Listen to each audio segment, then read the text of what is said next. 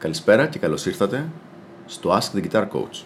Είμαι ο Γιάννης Αναστασάκης και μαζί μου σήμερα έχω τον Σπύρο Δάου.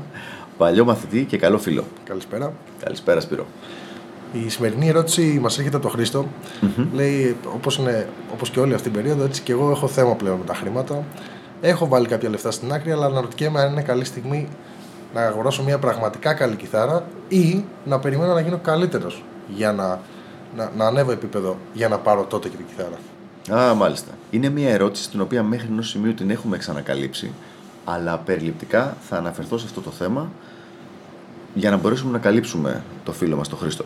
Λοιπόν, Χρήστο, το βασικό πράγμα που πρέπει να θυμάσαι είναι ότι μία κιθάρα δεν την παίρνεις ως επιβράβευση των προσπαθειών σου για να γίνεις καλός, αλλά είναι μέρος της διαδικασίας της βελτίωσης.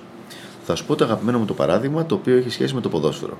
Το οποίο ναι, μεν είναι κάτι με το οποίο εγώ προσωπικά δεν ασχολούμαι, αλλά είναι πολύ πολύ ξεκάθαρο. Όταν μία ομάδα θέλει να παίξει και να πάρει ένα πρωτάθλημα, ο προπονητής τους δεν τους λέει, λοιπόν, παιδιά, αν βγάλετε καλή βαθμολογία, αν κερδίσετε, αν βάλετε γκολ, αν πάρετε το πρωτάθλημα, τότε θα σας πάρουμε καλές φόρμες και καλά παπούτσια και θα βρούμε ένα χώρο για να γυμνάζεστε.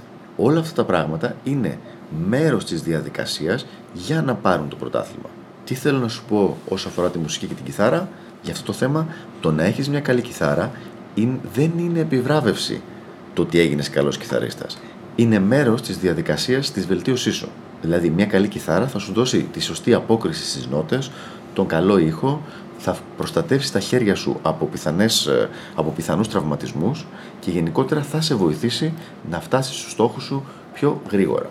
Πολλοί κόσμος αποφεύγει να πάρει την καλή παύλα ακριβή κιθάρα στην αρχή γιατί ιδιαίτερα οι γονείς που συνήθως βάζουν τα χρήματα φοβούνται ότι μπορεί το παιδί να τα παρατήσει.